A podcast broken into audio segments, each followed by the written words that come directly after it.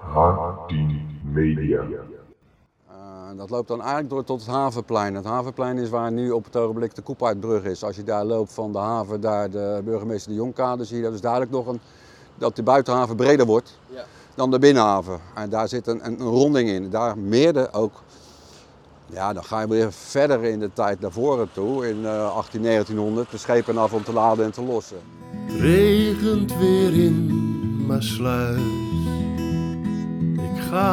ook al kom ik ooit weer thuis.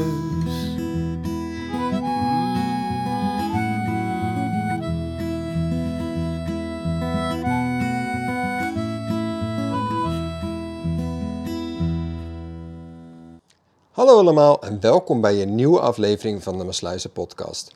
De podcast waarin al het bijzonders in en uit Maasluis besproken wordt. In deze elfde aflevering gaan wij het hebben over de haven in Maasluis. We hebben het al gehad over de visserij en de sleepvaart. En je kunt je dus wel bedenken dat de haven een hele grote rol heeft gespeeld en waar dan ook veel over te vertellen is. En dat gaan wij dan ook nu doen.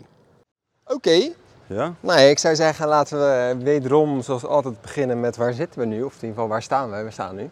We staan uh, op een boot in de buitenhaven van Maasluis. Voor uh, Hotel Maasluis zitten we aan boord van de sleepboot Elbe.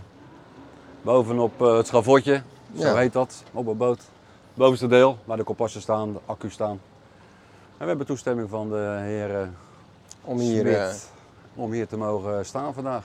zijn dat de heren Smit? Of, eh, Ja, ze we hebben allemaal een smid overal aan. Ik denk dat de meesten hier ook allemaal gevaren hebben vroeger. Ah, dus mensen die werkzaam zijn geweest bij Ja, eh, het zijn Smit. natuurlijk allemaal vrijwilligers nu die deze boot varen nou. Het is een van de weinige eh, sleepboten in de haven die eh, regelmatig naar buiten gaat voor tochtjes te maken met betalende passagiers Ja. om wat geld bij- binnen te krijgen voor het onderhoud en zo. Ja. ja, want jij bent recent op tocht geweest. Ja, zijn we een, eh, van 12 uur s middags tot eh 4 uur s middags even op en neer geweest naar Rotterdam, de haven bezocht, langs de Rotterdam zelf gevaren.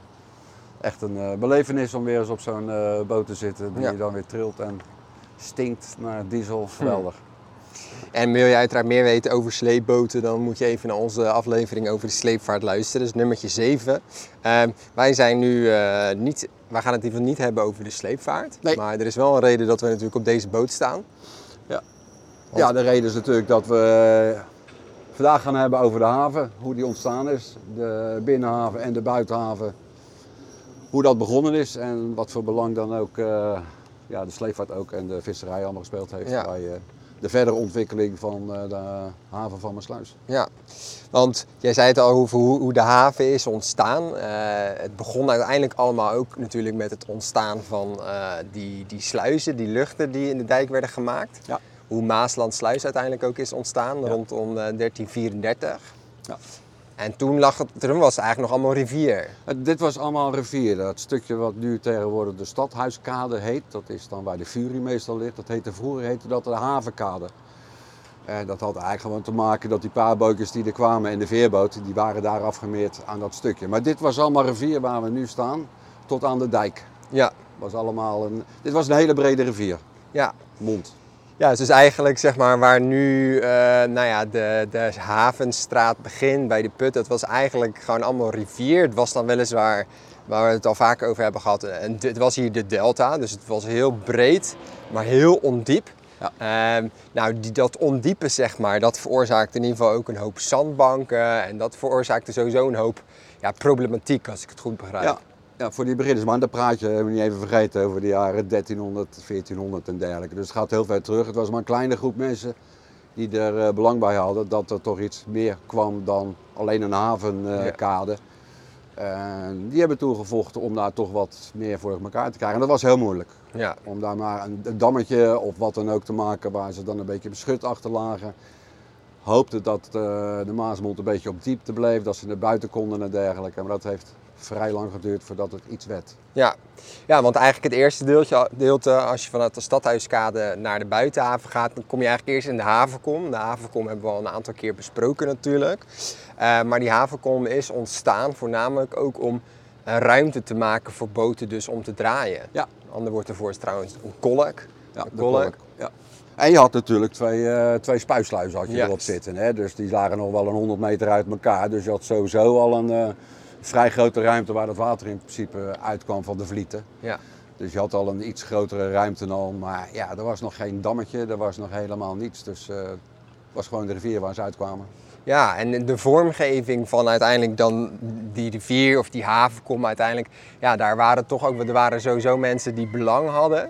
Hoogheemraadschap en de vissers, maar die dachten wel anders over de invulling of de vorm van zo'n kom of de diepte vooral ook. Ja, nou ja, de, de, de Delftland, die eigenlijk eh, ging over de sluizen, het spuien en dergelijke, die hadden er gek- nog niet zo gek veel belang bij. Zolang dat water de vlieten uit kon zonder te veel problemen, maakten zij zich niet druk erom. De vissers daarentegen wel, maar dat was maar een kleine groep. Ja. Ja, die hadden geen geld om dat zelf te bepalen. En het viel natuurlijk toen de tijd in die jaren nog onder Maasland.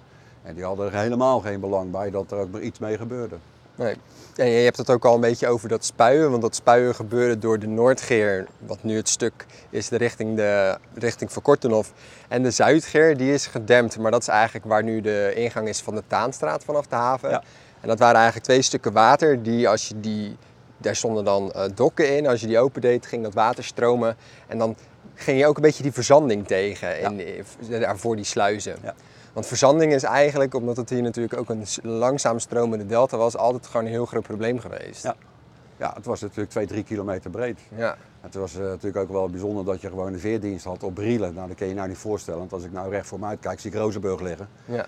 Maar Brielen ligt natuurlijk wel een beduidend stuk verder nog. En dat was gewoon allemaal water, gewoon Ja. één grote delta. Achter ons ook, tot aan de stadhuiskade. Dus dat was heel breed. En de snelheid van de rivier van het water was heel laag. Dus alles Ja. verzandde hier, duidelijk. ja, want er, eh, er zijn ook tijden geweest dat de diepte van zeg maar, die havenkom eh, nou, soms wel zo laag was als 50 centimeter. Ja. Dus ja, dan hadden ze zo'n hele grote problemen. En om uiteindelijk dus die verzanding tegen te gaan, is er in overleg wel besloten om eh, havendammen aan te leggen. Ja, ja de eerste havendam lag natuurlijk daar bij de Bossense sluis. Die kwam daar te liggen. En die moest natuurlijk eerst eh, voorbij de spui van de Noordgeer komen. En het Schanseiland hebben we het al over gehad. Het was natuurlijk ook omringd door water, door een gracht. Dus daar kwam ook die dam te liggen. Daar moesten wel bruggetjes overheen komen. Maar dat is de eerste 100, 200 meter geweest. En dat Ja. was eh, gewoon een berg aarde die daar gestort is. Dat stelde nog niet zoveel voor. Nee. En eh, nou ja, dat was dus om onder andere die verzanding tegen te gaan. Ehm, aan de andere kant, zeg maar, dat was dan de Wateringse sluis. eh, Daar werd ook dan uiteindelijk een dam gemaakt. Ja. Ja. En dat is de, dat, die dam heet nu tegenwoordig dan de straat Haven. Ehm, en eigenlijk door die dammen gingen ze zoveel mogelijk die verzanding tegen. Ehm, maar ja, twee spuien, die heb ik, ik loop even een beetje vast, maar dat maakt op zich niet zo heel veel uit. Ehm, die, maar die havendammen waren eerst van aarde natuurlijk en die werden steeds langer. Ja, ook steeds langer. En eh het bijkomend probleem daarvan was natuurlijk dat het aarde was. Die bootjes die binnen lagen, dat waren natuurlijk niet van die grote schepen, maar die moesten naar buiten getrokken worden. Die waren afhankelijk van de wind. Als de wind ongunstig stond, kwam je niet naar buiten toe. Dus mensen trokken die naar buiten toe, over die dammen heen. Maar ja, Ja. dat was allemaal aarde, modder. Dat was een hel van een onderneming. Stukken stonden gewoon onder water. Dus dat heeft toen wel geduurd, eh, lange tijd geduurd, voordat dat eh, plankiers opkwamen, dat het Ja. een beetje beloopbaar werd. Ja, want inderdaad, nou, die mensen die dan die boten naar buiten sleepten, zeg maar, dat noemden ze jagers. En het woord jagen hebben we al een keer ook in de aflevering over de sleepvaart gehad. Eh, en inderdaad, jij noemt al het woordje plankiers. Op een gegeven moment ja, werd het voor die mannen of vrouwen, misschien ook wel kinderen, gewoon een hele lastige taak om over die aardedam die boten vooruit te slepen. Dus toen kwamen inderdaad planken op en werden het vlonders. En ja. toen werd het steeds eigenlijk meer harder. Ja. Werd het toen ook al bewoonbaar? Gingen er toen al mensen wonen?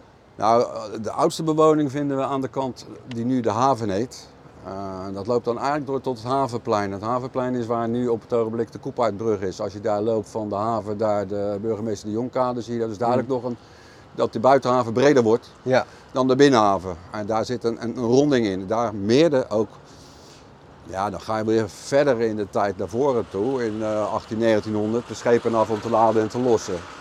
Ja. Een beetje een rare locatie, maar daar stopte natuurlijk de trein. En de, ja, de stoomtrein die toen op Maasland en eh Schipluiden ging. Voor de producten, tuinbouwproducten en dergelijke. Die kon dan in de havenkom Ja. overgeslagen worden. Ja, want als je ook voor de mensen die Of misschien... in de, in de haven, in de, bij, bij, bij de stationsstraat. Stukje. Juist. Het havenplein. Havenplein. Want dat was uiteindelijk ook een hele lange tijd. Als je dan die twee eh, havendammen hebt, eentje aan de kant van de Schans en eentje aan de kant van nou, waar nu de straathaven is. Die dam aan de kant van de straathaven, die liep tot het havenplein. Ja. En van aan de kant van de schans liep die tot eigenlijk net een beetje de hoogte van de haas. Ja, nee, verder kwam die inderdaad niet. Het Nee. was maar een klein stukje. Dus Ja. de bebouwing vond ook aanvankelijk eerst plaats op de haven, waar je dus ook de oudste eh, gebouwen vindt. Ja. En aan de andere kant stond helemaal niets. Nee. Schanseiland was de laatste bebouwing en die hield het echt op. Ja. Nou, en die bebouwing op de Schans die hebben we al een keer in aflevering 4 over de Schans uitgebreid besproken. Ehm, maar aan de andere kant dus, de oudste huizen een beetje van Maasluis. eh, daar, dat zou dus nu ongeveer uitkomen op nou ja, haven nummer 7, 8, 9 en 10. Zelf wonen wij op 10, of ik in ieder geval. Maar eh, dat zijn dus in dit opzicht niet de alleroudste huizen aan Maasluis, maar wel op die havendam, zeg maar. Ja, op de haven dan wel. Dat is eh, de oudste bebouwing. Ja. Ja, dat eh, is wel duidelijk te zien. Ja, mijn sluis is natuurlijk ouder. Op de Hoogstraat hebben we het ook al over gehad. Er staat natuurlijk oudere bebouwing. Ja, we zitten hier met uitgaande scheepvaart. Eh, meestal is het vrij rustig. Ja, maar als je maar hier een half uur staat, dan zie je toch van alles en nog wat haven in en uitvaren. Nou, dus dit, dit is de, het heeft nog wel een belang, deze haven. Nou ja, dat zei ik net ook toen we hier naartoe liepen. Eigenlijk voordat ik hier woonde, en ik woon wel in mijn sluis, maar zo nu ik vaker rond die haven loop, valt het me echt op hoeveel. Hè? Er gaat net een hele gro- heel groot binnenvaartschip weg die bij Van Nieuwpoort grondstoffen is geweest, bij eh, de Helderingstraat. Er komt nu een bootje binnen, Reiger, die heeft eh, loodsen volgens mij gebracht. Nou nee, dit is, dit is een oude loodsboot van Dit is een oude 1970. Die is opgekocht door Sima Charters. En Sima Charters die zit eh, hier in het midden net in... eh, de, Die gele bootjes die daar liggen en die ver- ver- verzorgen de- eigenlijk de verbinding tussen de wal en schepen die het nodig hebben, onderhoud of monteurs of wat dan ook. Dat doen Ja. zij. Ja, dus ja, een hoop bedrijvigheid en daar komen we zeker zo op, kom nog op terug. Want op het moment dat we het dan hebben over nou, die, de straat, haven, dan kom je dus die nummer 7, 8, 9, 10. Dat is eigenlijk tot en met de Zure Visteeg. 1, 2, 3, 4, 5, 6, dat zijn allemaal nieuwbouwprojecten. Ja. Dus die skippen we even voor deze, voor deze aflevering. Nou, er is Nummertjes- een klein, klein, kleine noot nog tussen. Oh, Daar- ja. wat, wat daar verdwenen is, Juist. is eh, de herberg Ma- eh, de Moriaan. de Moriaan. Die is daar verdwenen. In 1939 is het allemaal gesloopt ten behoeve van een nieuw stadhuis wat nooit gekomen is. Maar de Moriaan, het beeld zelf, is verplaatst naar Café de Moriaan, wat Ja. een eh, stukje verderop aan de haven zit. Ja. Ja, en nou, dat, zie je, dat, dat beeld zie je dus nu inderdaad nog terug. En eigenlijk als we dan op datzelfde rijtje blijven, dan hebben we de Zure Visteeg. En die heette vroeger trouwens de Maasstraat. Waarom, dat weet ik eigenlijk niet. Ehm, nou, dan kom je bij Jos Lok. Dat was vroeger dan eh, Kuiperij, Klingen en Poortman. Ja. Groot, eh, ja, groot bedrijf hier in Maasluis. Een heel groot bedrijf en als je naar Lok kijkt, het bedrijf, het pand waar die nu in zit, heeft eigenlijk de afmeting en de vorm van Ja. zoals het Ja. was. Juist. Voordat hij eh, daarin kwam en dat dat gebouwd is. Ja. Het is een heel groot eh haringpakhuis geweest. Haringpakhuis. Ja. Haringpakhuis komen we sowieso later nog tegen. Eh, nou, dan komen we ook op, want dat is nummertje 11, Haven Inda, shout-out Haven Inda nummer 12. Nou, dan komen we op een gegeven moment bij Haven nummer 15, dat is ook echt een heel mooi huis.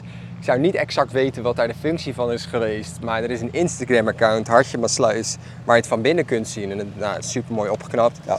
Ehm, en dan op een gegeven moment komen we bij, eh, pardon, eh, ja, de GSS Services.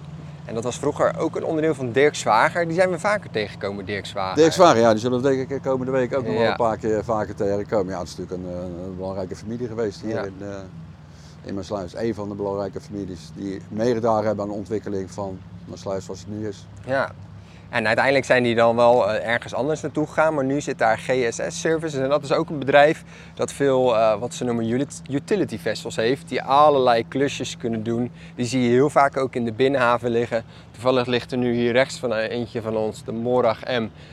Die ligt dan in de buitenhaven, maar ja, dat zijn eigenlijk boten met meerdere functies, of die meerdere functies uit kunnen Ja. voeren. En die hebben volgens mij best wel vaak grote klussen.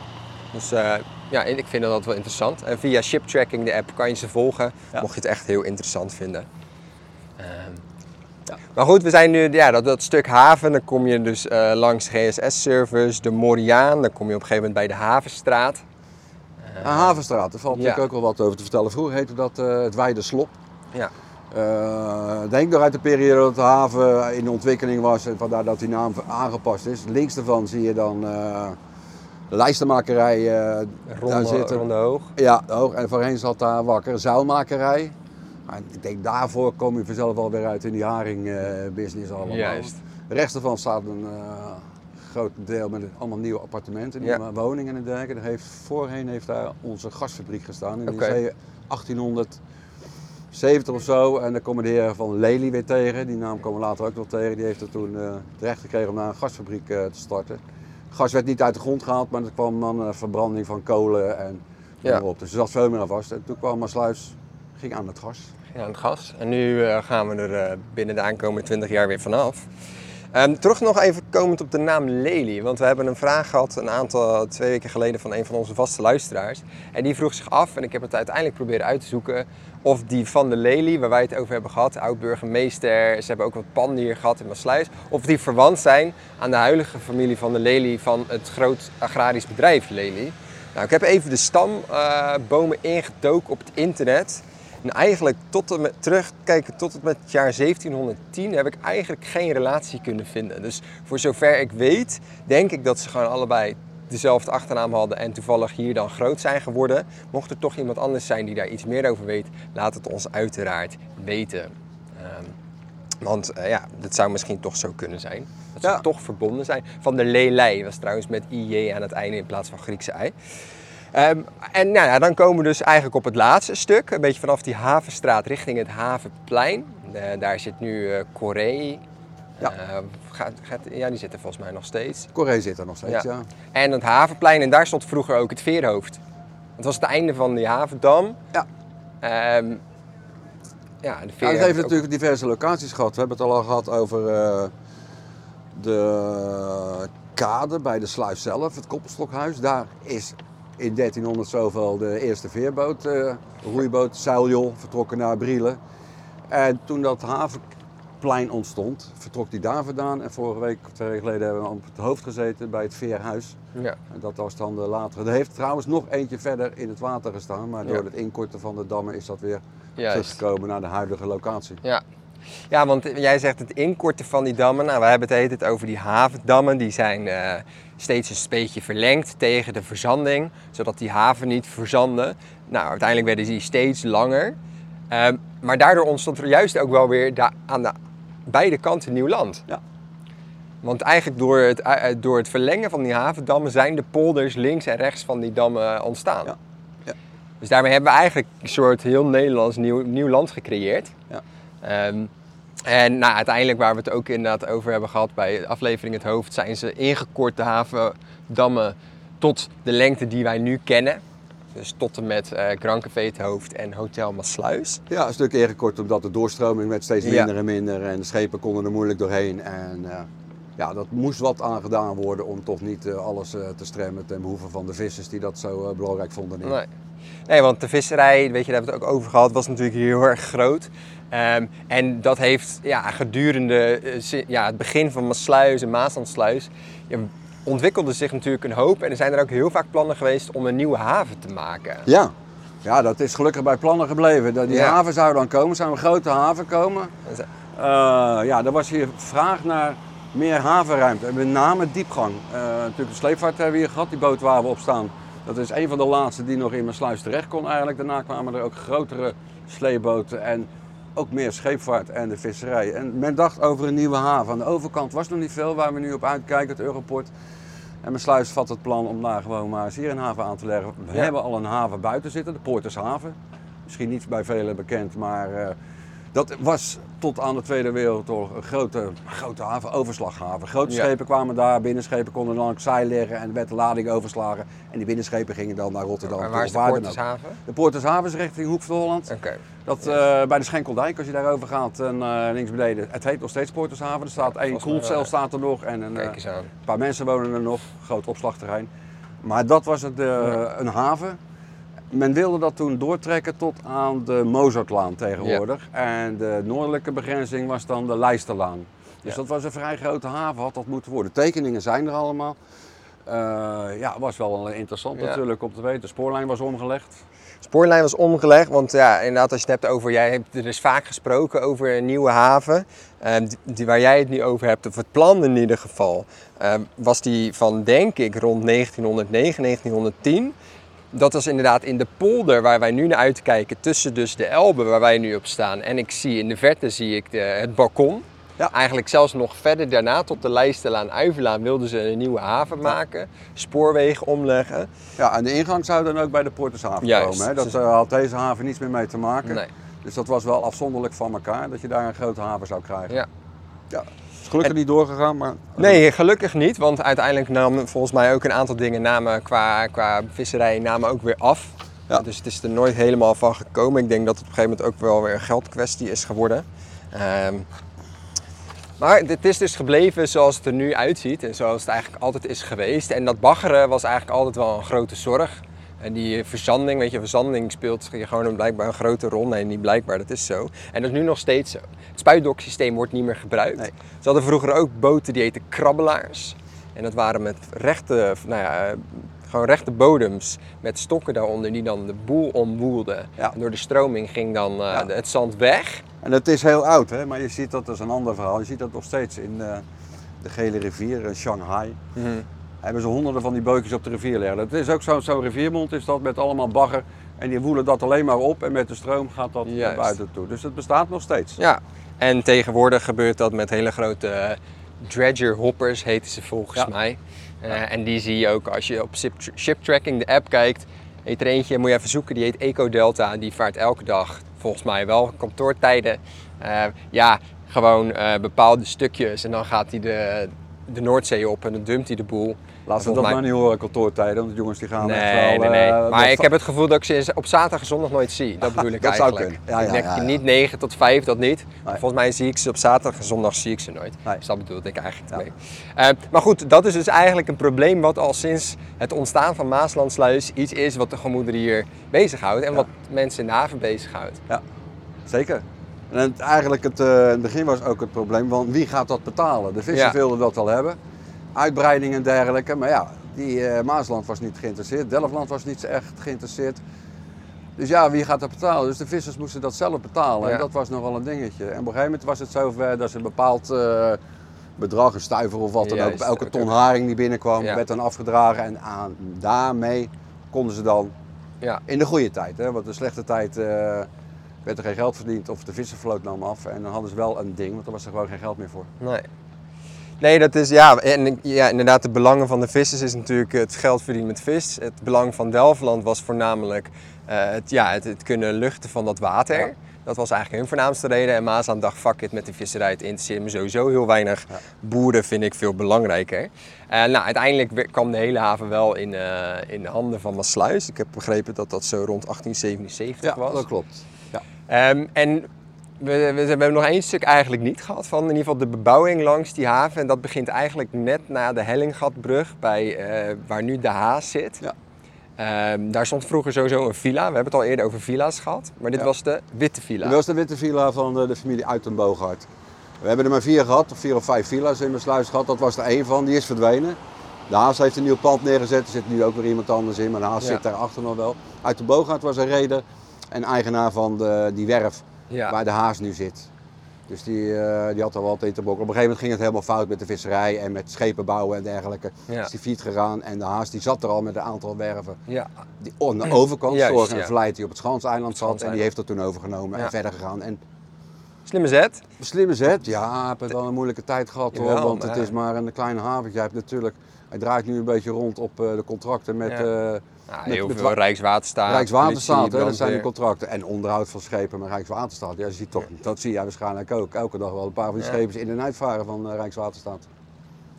Ja, en als we dan ietsje, ietsje doorlopen richting de Pulp, dan komen we nog een oud burgemeesterswoning tegen, toch? Ja, dat is zo'n rijtje van vier woningen. Dat zijn hele chique woningen. Er heeft vroeger ook een bank gezeten en de burgemeester Ja. heeft daar gewoond. En een leuk verhaal is nog wel van de burgemeesterwoningen. En dan praat je over eh, 1800, 1900, begin 1900. Er was helemaal geen vaste verbinding tussen eh, de ene kant van de haven naar de overkant.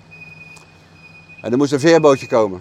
Ook vanwege de burgemeester die er woonde. En toen kon je vanuit eh Havenstraat met een veerbootje naar de overkant toe.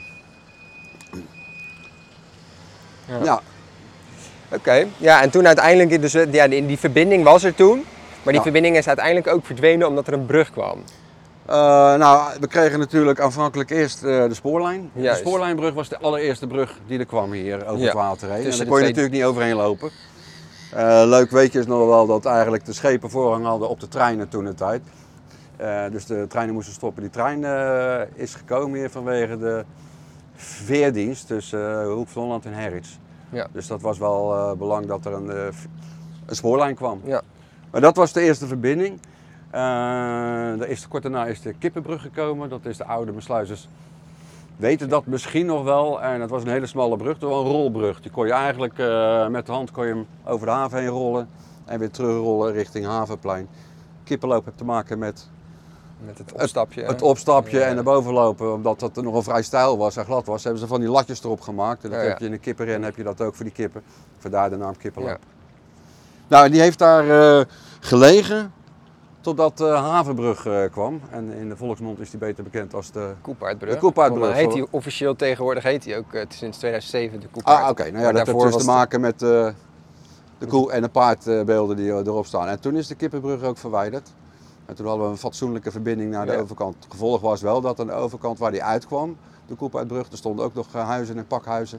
Die zijn toen verdwenen, want de weg moest doorgetrokken worden Ja. richting eh, de industrieterrein. Juist. Ja, en als we dan inderdaad dat stuk tussen die, eh, tussen die brug en dan, nou, laten we zeggen, de pull-up nemen, dan heb je eigenlijk eerst eh, vanaf de pull-up is dan eh, waar nu Fitlijn zit. Ja. Er zit voor mij nog een schilderzaak, er zit de zingende zaag, smaak het meer. Ja, dat zijn eigenlijk, als je naar die panden kijkt, eh, gewoon hele grote pakhuizen geweest. Ja. Ja, en als je er kijkt, dat is ook nog wel een leuk weetje natuurlijk. Als je kijkt naar de breedte van de haven, waar jij dan woont. En Van de kade, van de, de kade ka- aan. Ja, de kade en de kade hier van de, de Govert van Wijnkade, ja, die is bijna drie keer zo breed. Ja. En dat hebben ze toen wel goed gedaan, want de haven was natuurlijk als eerste ontstaan. En men verder niet nagedacht dat dat wel makkelijk was een beetje ruimte te creëren. En toen die ontstond hebben ze meteen meer ruimte gemaakt voor die kade. Dat Ja. was voor die natte kuipers die met de haringtonnen werkten. Als je op die oude foto's ziet, er wel duizenden van die haringtonnen liggen op de kade. Die hadden gewoon die ruimte nodig. Ja. Ja, dus dat is dat, het feit dat aan de hoofd van Wijnkade de kade breder is, komt omdat het later is gebouwd en ze toen bedachten van hé, dat is gewoon veel handiger. Ja. Ja, nou ja, dan heb je dus eh, op een gegeven moment de, de, de industrieweg, je hebt dan eh, de, de fietsbrug of de spoorbrug, je hebt de fietsbrug. Nou, dan kom je eigenlijk op de buitenhaven terecht. Dat is bijna waar wij nu staan. Dan staan er voornamelijk allemaal bedrijven, Holland Diesel Motor of Holland, Holland Diesel Sluis. Daarnaast zit een Moduul. Nou, allemaal nieuwbouw. En dan komen we eigenlijk bij het laatste gedeelte van deze dam. Dat is Hotel Maasluis. Het ene laatste, want we hebben natuurlijk nog het douanehuisje. En daar hebben we het ook al een beetje over gehad. Hè? Want dat was, ehm, het torentje was van, eh van Smit, van Sleepvaart. Ja, als je goed kijkt kun je ook zien dat het twee verschillende... Het is nu één pand natuurlijk, maar dat, als je ervoor staat kun je zien dat het twee verschillende panden geweest zijn. Ze zijn dezelfde kleur. Maar waar het torentje op staat, naar rechts toe, dat was eh, het kantoor van Smit Internationale, de sleepvaart. En links was het eh, van het loodswezen. Ja.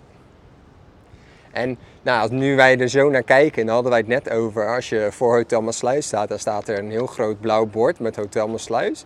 En links onder daarvan staat ook een, eh, een kop, een, soort, ja, wat, hoe heet het ook weer? Een, eh, een, iets, een gevelsteen Een in de vorm van een gezicht. En wij weten eigenlijk niet waar dat van is. Nee, we zien het nou eigenlijk pas voor het eerst, maar eh, dat gaan we ook nog eens eventjes opzoeken. Wat Of dat misschien nou, weet iemand het en Ja. kunnen ze het ons laten weten. Ja.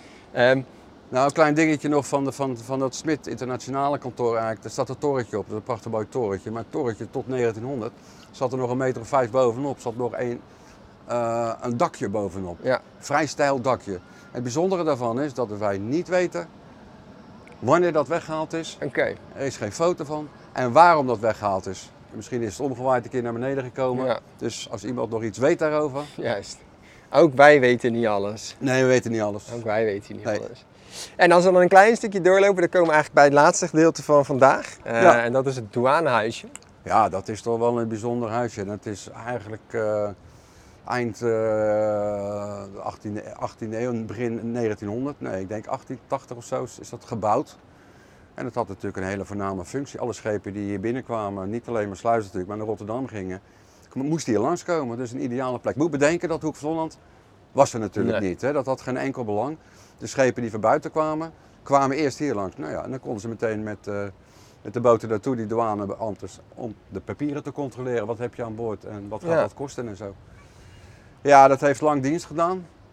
Eh, wat ik weet, in 1977 is dat eh, de gemeente heeft dat overgenomen en sindsdien wordt het voor allerlei exposities. Je kan er niet veel mee doen, want het is niet echt groot. Nee. Maar het verkeert in de prima staat. Het is natuurlijk Ja. al een paar keer gerestaureerd ondertussen. Maar het ziet er gewoon heel mooi uit. Ja. Nou ja, en daarmee komen we eigenlijk ook aan het einde van, eh, van die havendam. En de andere kant, eh, het hoofd, hebben we het al een keer over gehad. Dus dat gaan Ja. we hier nu doen. Nou ja, dan lijkt mij dat een mooi moment om hem eh, af te sluiten. Lijkt mij een prima moment. Ja. Verder kunnen we niet, dan zitten we in Rozenburg en daar hebben wij het niet over. Nee, prima. Ja?